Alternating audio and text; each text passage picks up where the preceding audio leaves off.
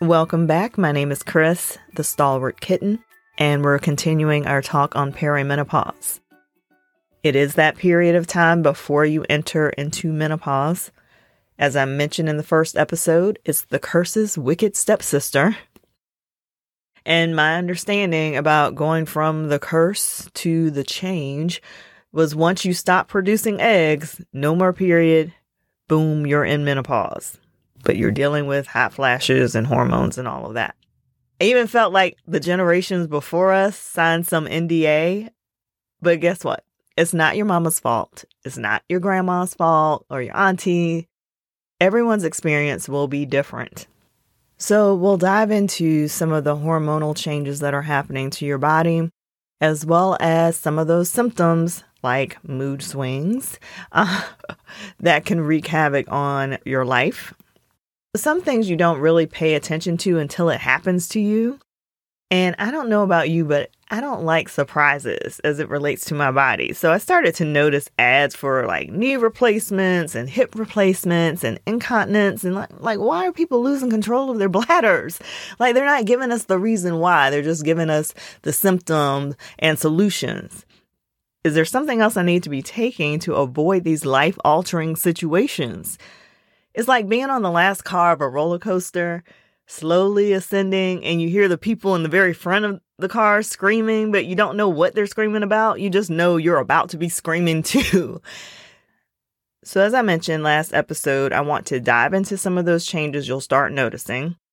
For most folks, it'll start in their late 30s and 40s, but it can happen in late 20s. It just depends on your body.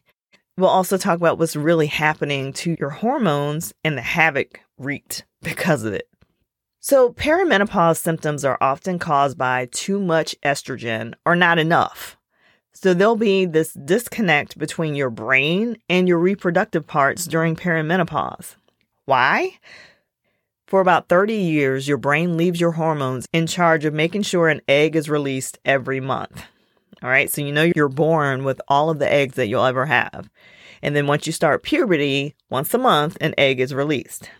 Once your egg reserve starts to deplete, your FSH levels, follicle stimulation hormone, will go a little nutty and will be elevated. And that's one test you can ask your OBGYN for if you start noticing symptoms we'll discuss. If you've had more than two irregular periods, it's time to start asking your OBGYN what's the deal with your hormone levels?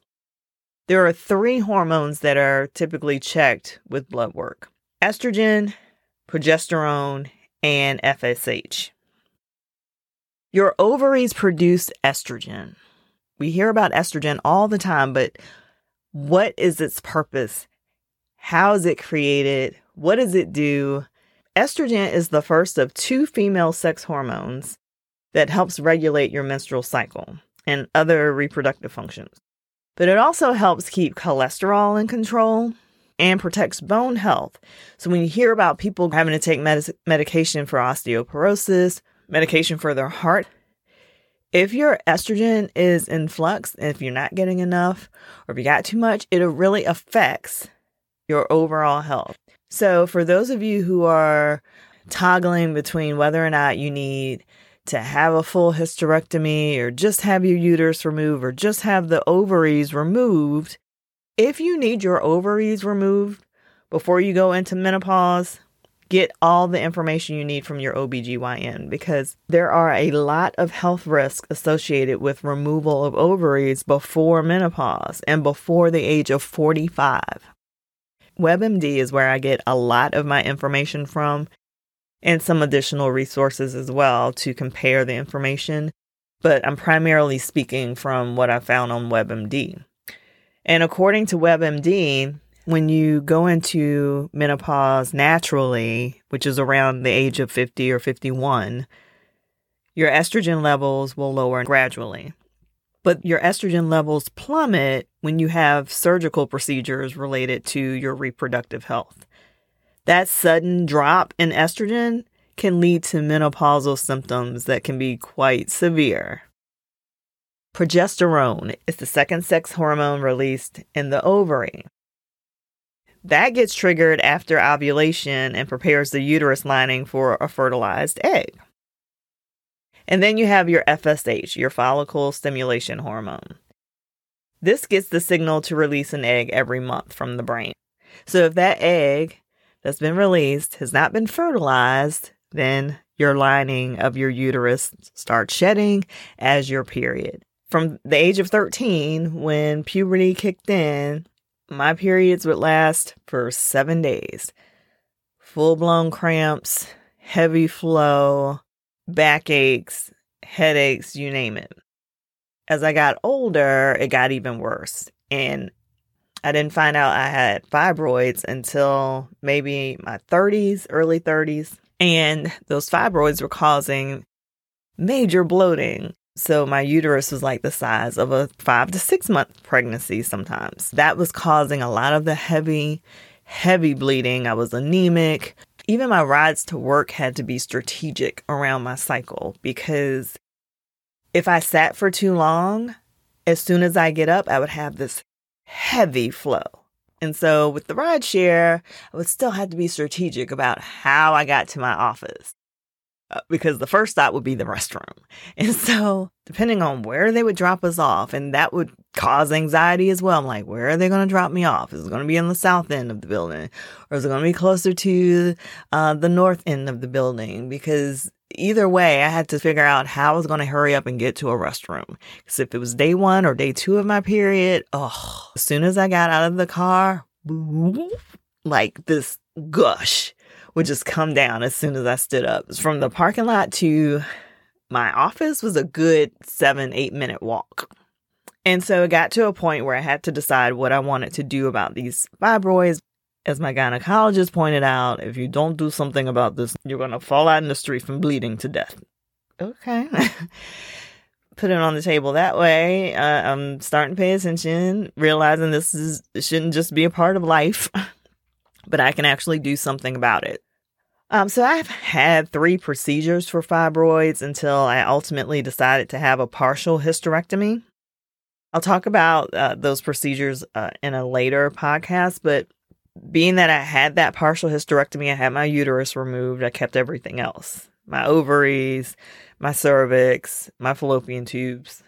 Just the uterus is gone, the oven to bake the pie. Um, but there's a misconception that women go right into menopause after having a hysterectomy. So let me clear that up. It depends on what type of hysterectomy you've had only removal of your ovaries will cause you to go right into menopause. But because I kept my ovaries, I had to look out for symptoms like bone density loss, insomnia, dry skin and hair loss, hot flashes, mood swings, depression, irritability, a racing heart, urinary incontinence, vaginal dryness, weight gain, not to mention the emotional loss after a hysterectomy, especially if you never experienced the miracle of childbirth but had hoped to. So that's why I recommend making sure that you seek out some therapy. It's you know, it's great to have family or close friends to talk to about it, but sometimes you need to have a medical professional talk to you about the emotions that you're going through having to make this decision that affects your fertility. So let's get back to those mood swings. Mood swings can be coupled with depression as well as irritability, right? I noticed that my sensitivity to sound heightened because I'm single and have two cats. So there's no barking dog and there's no human making a lot of noise in the house. I'm used to quiet and, you know, only the sounds that I make, right? So the TV or the radio or whatever, I have control of that. But whenever the phone rings or if there's a, a group text and they're back to back likes, loves, whatever, I get triggered. Like it really irritates me. And and I only notice that now because my sensitivity to it is heightened. There are some people that have sound sensitivity and loud noises really bothers them, but they just deal with it because what are you going to do? what are you going to do? You're if you're around a lot of family members or if you're at a concert or a loud restaurant, you just deal with it. But I'm telling you because of your estrogen levels, you know, going up and down, certain things are going to irritate you more than usual. So, find out if therapy is offered through your insurance. If you don't have insurance, companies like BetterHelp is great uh, for seeking out therapy. Whew, it's hot. All right, just had a hot flash. Okay. I'm going to push through it because that's what we typically do. We push through. So, for those of you experiencing mood swings and depression, irritability, please consider hormone replacement therapy, which is the estrogen, um, or progesterone, or both. It can come in pill form, a patch, there's vaginal ring, there's gels and sprays. I don't know about all of those, but I know the pill has helped me tremendously taking estrogen.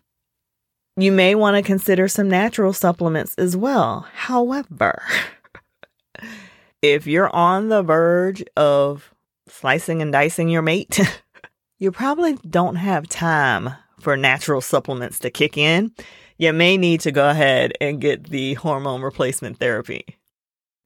I'm not I'm not kidding.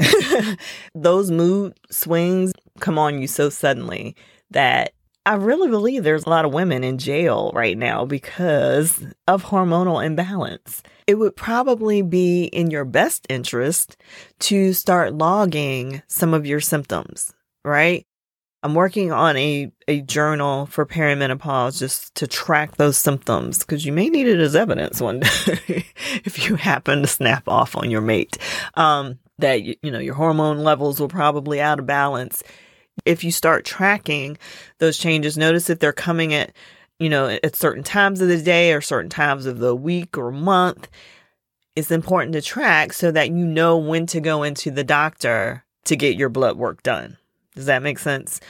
Otherwise, you know, a lot of us want to try natural supplements because they've been around forever. But if you don't have that kind of patience, like I didn't, I needed the estrogen. And the estrogen for me kicked in right away. Like within a day or two, the hot flashes were diminishing. I wasn't losing as much sleep and my mood swings weren't coming as frequently they're still there, they're just not as frequent. So I'm getting like a boost of estrogen so that I can handle everyday life. But there are supplements out there like Hormone Harmony, made in the USA, also made in an FDA audited facility. There are 11 natural ingredients for women who are going through hormonal hell. Now, hormone replacement therapy does have some risks. So, again, you need to talk to your doctor. If you still have your uterus, but no ovaries, you should definitely take estrogen and progestin. There are certain risks with hormone replacement therapy. Again, talk to your doctor about it. But if you have certain conditions already, you may want to avoid HRT. And that includes blood clots if you've had cancer or currently have cancer, heart, liver, or gallbladder disease, if you've had a heart attack, if you're pregnant, if you suspect that you're pregnant, if you've had a stroke, or if you have unexplained vaginal bleeding, then you should probably avoid hormone replacement therapy.